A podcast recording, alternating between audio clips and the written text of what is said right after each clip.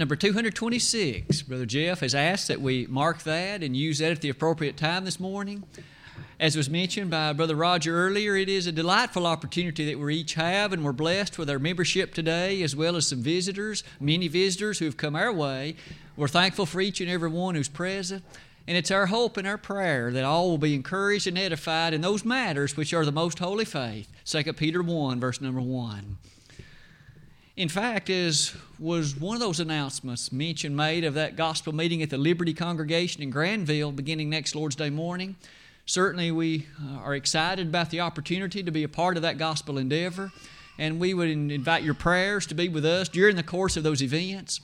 And certainly recognize the faithful men who shall be delivering the Bible studies and lessons here. And very thankful as always for the men here at Pippin the eagerness, the willingness, the talent that's here, and the opportunity that's often sought to share those talents by way of proclamation of the truth in various ways. This morning, for our lesson, you may have noted in the bulletin, the title of which is A Matter of Self Control. And as we give thought to it, we, in fact, at least at this moment, will draw to a brief conclusion that series of lessons in which we've been engaged for a bit of time now, about a month we've looked at a number of cultural issues and matters, those things that, quite frankly, are overwhelmingly endorsed and approved in the world around us, but yet we've learned on these occasions that God's Word has something different to say about them. And in fact, as we've looked at all of them, just the titles of those lessons, at least the major subject involved, you'll recall we looked at modesty and at dancing, at gambling and drinking alcoholic beverages. And all the while, as we gave thought to all of them, everything from what one takes in to what one does to one's body, God is very serious about us being godly people in His sight, conducting and behaving ourselves in a way not merely as the world does, but rather to do so with the highest degree and the highest element of godly behavior that's pious, of course, and righteous. It has not been our intent, of course, to simply present our thinking, but rather what the Bible has had to say. But it is entirely fair to say that a series of lessons like this could go on much longer. So many issues surround us, and we each face it, and we know it well. Matters that come before us, honest questions are sometimes asked. Our children oftentimes ask us, What about this? Might I invite us to look today at a particular overarching theme, the matter of self control, and to prompt our discussion using two words found in 2 Peter chapter 1. As we do that near the bottom of that slide, we shall find that our discussion of these points, I think, will be very prompting and will be very penetrating as well. To do that, might I invite us to look at that text yet again. We heard it read just a moment ago. And as we heard that read by Brother Joy, might I invite you to notice again, beginning in verse 3 of 2 Peter 1, and let's place it in a larger context. And with that, let's give some thought to the earnestness and fullness of what the inspired apostle had to say. According as his divine power hath given unto us all things that pertain unto life and godliness, through the knowledge of him that hath called us to glory and virtue whereby are given unto us exceeding great and precious promises, that by these ye might be partakers of the divine nature, having escaped the corruption that is in the world through lust. And beside this, giving all diligence, add to your faith virtue, and to virtue knowledge, and to knowledge temperance, and to temperance patience, and to patience godliness, and to godliness brotherly kindness, and to brotherly kindness charity. For if these things be in you and abound, they make you that ye shall neither be barren nor unfruitful in the knowledge of our Lord and Savior, Jesus Christ. We'll pause at that point and, in fact, revisit, at least briefly, the closing part of verse 4 and the opening part of verse 5. On that occasion, you'll notice that as I quoted that just briefly, the implication was, and beside this, giving all diligence, as if the inspired apostle was changing his point of view that is, other than these other things, or beside these other things, now do this. But really, that's not the thrust of the Greek text, nor is it the thrust of many other renditions of that passage. In fact, would you notice this rendering? And for this very cause, applying all diligence to your faith, add. And isn't it interesting how differently that gives us the impression of the passage? Again, and for this very cause, what cause, Peter? The cause of, in fact, escaping the corruption that's in the world through lust. If it is the case that you and I seek to and desire to escape the sinful corruption that's in this world, all that goes along with it, and the terrible features that it brings about, then that which you and I must do in order to bring that about is to add to your faith virtue, and to virtue knowledge, and knowledge temperance, and to temperance patience, and to patience godliness, and to godliness brotherly kindness, and to brotherly kindness charity. In other words, Peter wasn't discussing something different. In the effort and in the desire and in the accomplishment of escaping the old corruptions that's in this world, you and I need to be busy. Busy, and in fact, diligently so, at adding these things to our faith. What are these things again that need to be added? In fact, let us look briefly at some of them. Of course, there is that opening mention of faith. Faith is the substance of things hoped for and the evidence of things not seen, according to Hebrews 11, verse 1. It is that which comes ultimately from the Word of God. For faith cometh by hearing, and hearing by the Word of God. Romans 10, verse 17. And thus, as you and I give attention to the book, in fact, diligent attention as we strive to rightly divide it and make application to our life, that will result in the occurrence and reality of faith. But then, isn't it true that to that there must be added virtue? Virtue, that word means moral excellence or moral goodness. And we can immediately appreciate this fact that that very matter thus recalls and demands of us that we appreciate what is morally right and good and excellent, and that furthermore we seek to implant it into our life and, in fact, to so conduct ourselves in that way. I've tried to write that in these words not only an appreciation of, but a devotion to that which truly is morally excellent as defined by God. That's the part, of course, where the world often asks us and in fact encourages us to take a different path.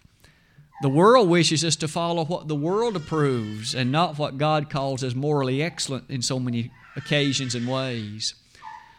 You'll notice beyond the matter of virtue, there's knowledge. As we look at the matter of knowledge, what kind of knowledge is this?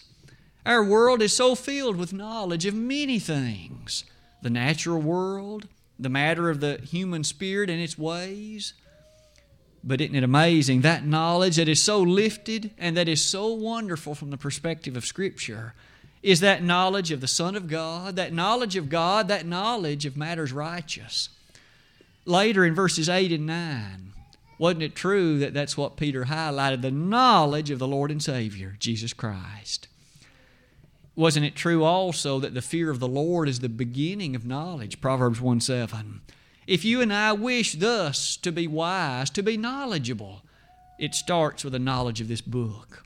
That's where it must begin, and no wonder we have such an impressive desire to teach our youngsters in Bible classes and otherwise so that they are reared in a way that they first begin here. All the other kinds of knowledge, be it science or mathematics, be it the knowledge of politics or otherwise, all of that perhaps has its place. But unless it is undergirded with the knowledge of Scripture, that knowledge can lead one astray. It can lead one to pathways that really involve evil, and often it can lead to confusion in life that causes more problems than good. Is it any wonder then knowledge is vital? But knowledge mustn't be that which closes the list. For Peter goes on to make this statement there's temperance. And we shall have more to say about that one in a moment. But it involves mastery. In fact, the Greek word means mastery, to have control of oneself, to have one's propensities and desires and actions in such control that one is in control and not others.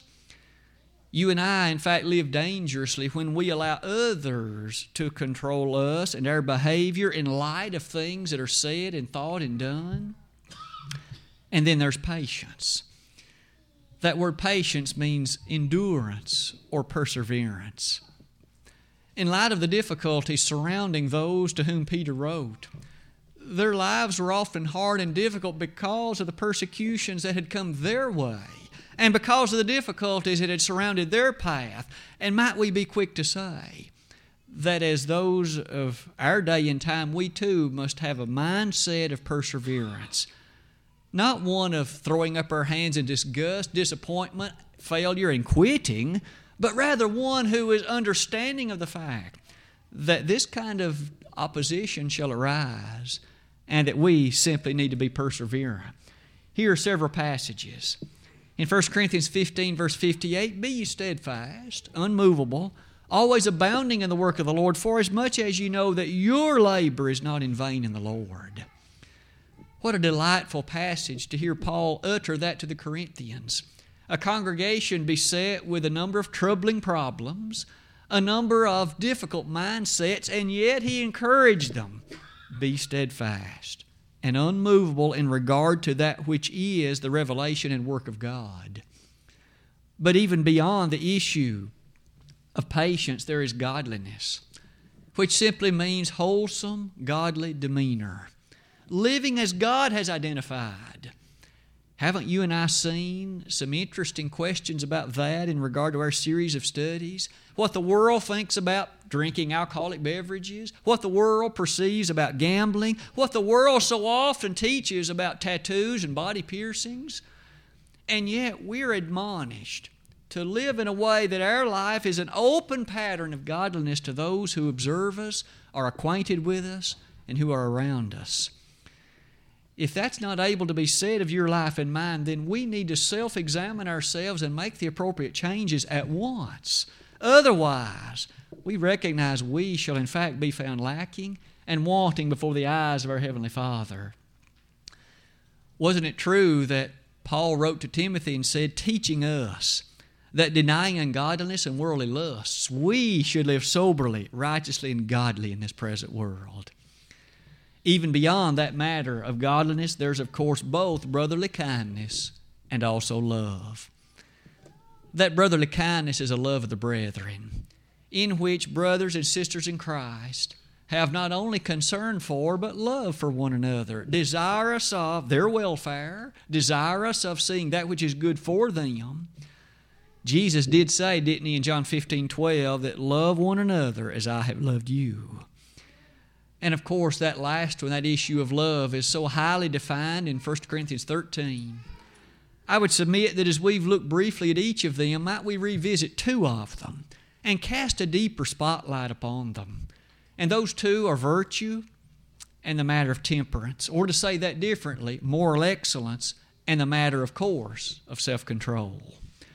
As you give thought to each of them, might I ask us to th- think of how often the world teaches a lesson that is opposed to both of them? And it does so in light of the following prescription. I begin it in the following way You and I live in a time and in an age, and we know this well. But a reminder is such an appropriate thing, at least at this point in the lesson. So often, isn't it true that the rights of the individual are lifted to the absolute pinnacle and zenith of consideration? It's my right to have this. It's my right to do that. And no person, nobody, has any realistic right to question me about it because it's my right. As you can see upon that slide before us, some will say, But it's my right to be happy. God wants me to be happy, doesn't He?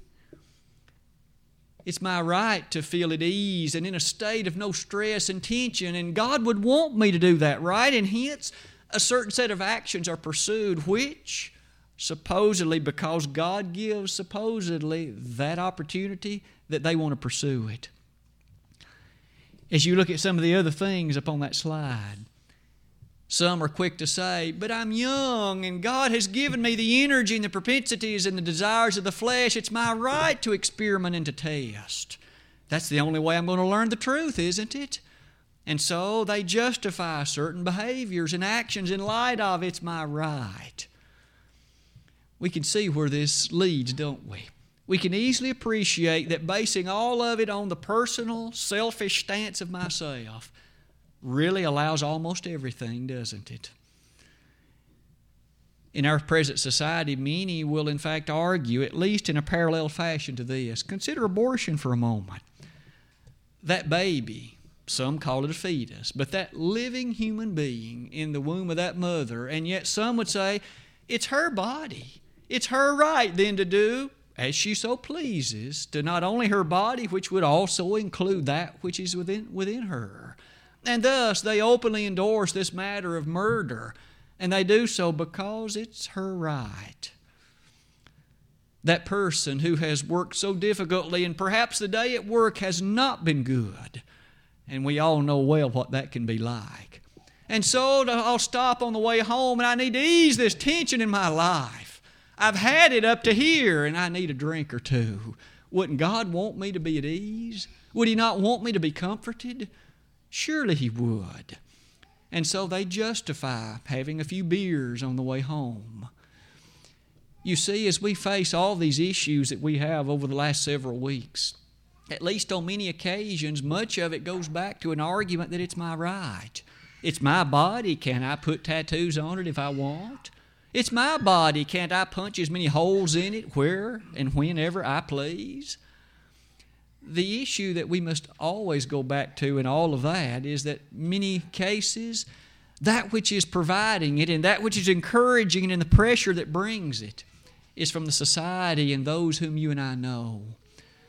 Let's revisit this matter of both virtue and self control over the next few moments this morning. As you can see there near the bottom, one could take these discussions in light of many other ways, be they immodesty or otherwise. Our point of view, however, shall be this one. Let's go back to virtue for just a moment. Virtue, again, from that passage, implies and demands the appreciation of that which truly is morally excellent, and that which is morally good, and that which is upstanding and positive in the right of the revelation of God. And we might note that there is an absolute standard to that. And here is that dividing line where the world, of course, takes a different path. Those who argue it's my right, of course, fail to appreciate an absolute standard. And thus, it is not one's right to go against the absoluteness of that standard. In 1 Corinthians 4, verse 6, Paul, in writing to that same troubled church that we mentioned earlier, he expressly said to them, not to go beyond that which is written. In other words, in whatever matter they were to behave, in whatever conduct they were to select, whatever wordings or actions or language or thoughts, never to proceed beyond that which the Holy Spirit had seen fit to reveal. Might I suggest, of course, by inspiration, that's the same truth that's so needful to you and me today. Do not go beyond that which is written, and thus any action, be it encouraged directly or indirectly, that thus goes against the character of God's revelation, be it in the treatment of the body, the thoughts of the mind, the character of one's disposition, it should in fact thus not be pursued if it is found to be that which is beyond what is written. In 2 John, beginning in verse 9, one chapter book near the close of the New Testament, John there in writing said, Whosoever transgresseth and goeth onward, that is to say, going beyond the doctrine of Christ, that one he wrote has not God. In other words, if one then proceeds beyond that which is the revelation of the Christ, if one proceeds to go beyond that which is corresponding to the truth and doctrine of Jesus, then that person, John said, is transgressing, guilty of sin, going beyond that character of, the right, and thus finds oneself in a position of having neither Christ nor God. At this point, might we thus powerfully conclude no one surely in his or her right mind would desire to be in that state. That is to say, to be in a state of having neither any element of the, God, of the Godhead. I say all that to say this. There are so many around us in the world who openly have little interest in or respect for the absolute standard that you and I have just discussed. And as such, they base their actions on something else, like their feelings, or what dad and mom have allowed them to do in days gone by. And as such, they approach matters and encourage others to do the same. Peer pressure, be we who are a bit older or those who are younger, is something that, quite frankly, we face often. And Satan, of course, ever wishes it that way to, in fact, put us in the vice of pressure so that we will crack and so that we will forego the matter of virtue and rather quickly do that which later we shall regret. Give some thought to perhaps a number of these situations that I've listed so briefly at the bottom. Our youngsters, of course, know peer pressure well. And we who are parents also feel for them in light of what they share with us. But those youngsters, perhaps their acquaintances at school who are doing something they ought not be doing, be it smoking something, engaging in some kind of sexual contact, or perhaps just being mischievous, defacing walls, insulting teachers, or otherwise. And they, of course, in the heat of that moment, will encourage another youngster to do the same. Don't be a mama's boy. Take a little puff. Do this with your girlfriend. Let's make fun of the teacher and the principal, too. No one will ever find out. Have a few drags on this cigarette. It'll make you a man, you know. And at once one faces a monumental decision, quite frankly. Does one hold to the character of virtue, knowing what one has been taught, appreciating the nature of the matter of virtue as set forth in the Word of God, and of course, along that same decision, to offend those who've made the offer and perhaps be ridiculed as a result thereof? Or does one, of course, giving do what they are encouraging to do, but then feel guilty. And almost certainly it will be discovered. That's one of Satan's oldest tricks, isn't it? No one will ever find out. But someone's always watching, and if not, God always is, of course. And isn't it so easy at that moment to be faced? One's pulse rate increases as you face that decision. Maybe we can each remember, even if we're older, having had to face it at one time or another. What about athletes? They face the same kind of decision. Someone else is cheating. We all know what has happened to cycling and Major League Baseball is one after another. They've all taken drugs to enhance their performance in the sport. Everyone else is doing it. Why not you? Can't you use that to get a competitive advantage and a competitive edge? Or even on the court, others are playing mean and ugly. Why not me? The referees seemingly didn't call it on them. You see, the world is filled with decisions along this line. Do we demean ourselves and act like them, those who are the ma- uh, following the masterhood of Satan? Or do we, in virtue, hold to that which is morally excellent and that which is morally good, knowing that our Heavenly Father is watching and that He, of course, will approve that which is morally excellent? What about you and I who are adults? Aren't we called on too to make the similar kind of decisions? Maybe as we interact with our spouses, in the heat of a moment, we say something we wish we hadn't. We, in fact, do something that later we sorely regret. And yet, all the while, as we do that, we know again that there was a moment of decision. Perhaps we didn't pursue the matter of self control. You see, virtue is a very laudable characteristic, isn't it? And quite frankly, it's a word our world doesn't use much anymore. If you turn back the clock some 200 years and look at some of the writings of individuals back then, you find the usage of the word virtue over and over again because it was important. And today, it just simply, apparently, for many, is not. Virtue is long lost. After all, there was that virtuous woman of Proverbs 31. How high and lovely is her description. And we notice also the matter of virtue as it's supposedly seen in a person's sexual character. But again, in our day, that's often lost, isn't it? And it's a shame. For it's such a special word, isn't it? As you look at the bottom, whether we've looked at all these particular examples, let's revisit virtue and self control, and to do so in the following way. It's important, even in the light of those difficult moments, when we're faced with these hard decisions and others encouraging and endorsing us to do something, take a moment to think clearly. Take a moment and not allow oneself to be rushed into something. Quite often, each of us find ourselves, it's hard to think clearly if we're rushed. Those people who are being so incessant and who are being so hurriedly wanting you to do what they're doing, they just want somebody else to be their partner in mischief and their partner in that which is evil. Even Paul understood how important it was to be self controlled. In 1 Corinthians 9, verse 27, he said, Lest he himself should become a castaway, that he himself buffeted his own body. Here was an apostle who found it needful to always be in control and to analyze carefully the things which he faced, and may you and I in wisdom, of course, do the same.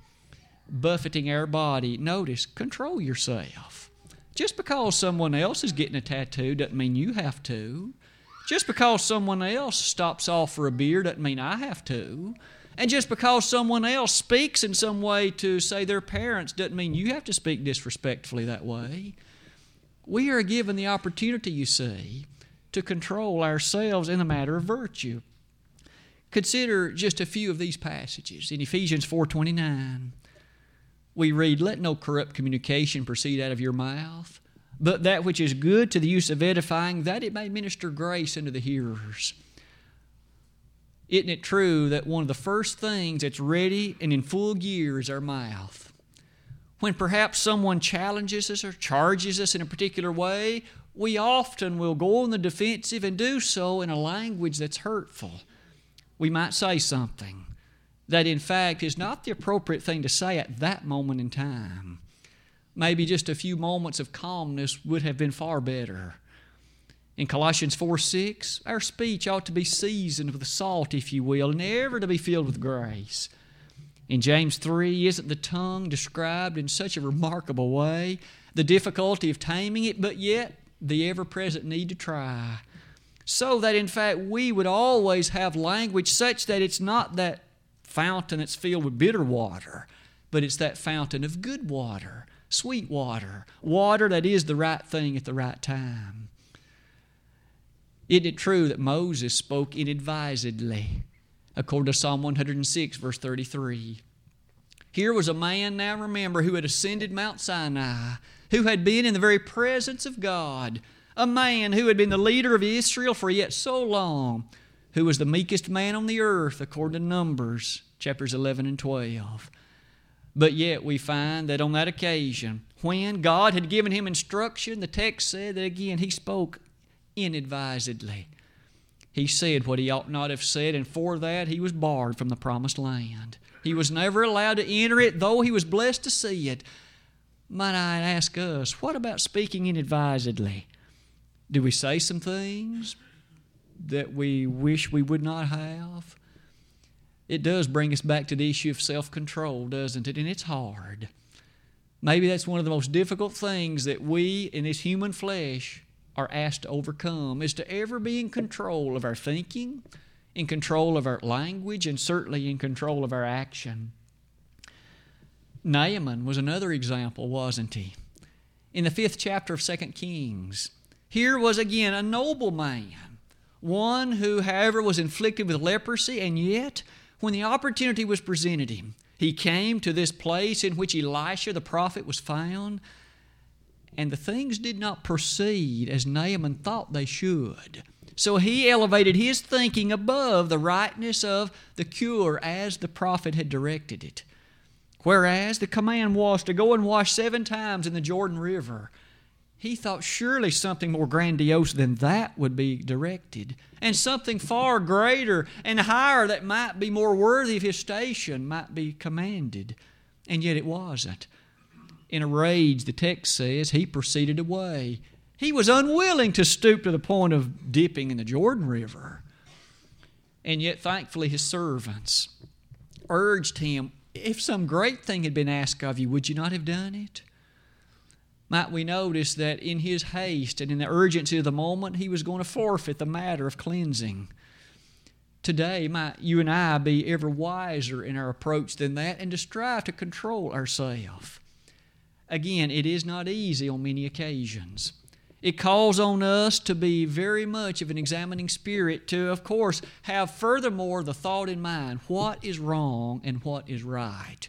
And if this matter that is being urged to me is wrong, no further consideration is needed. We, in fact, need to remove ourselves from the position to remain virtuous. The longer we linger near the evil, the higher Satan will ratchet the pressure. the higher that He will ratchet the intensity, and the more likely it is that we shall give in. No doubt many a young person has started out with a full intent to remain virtuous, and yet as the night lingered on and one remained in the station where the evil was, the mindset to resist weakened, and finally one gave in. You and I perhaps have seen it many occasions in friends that we've known.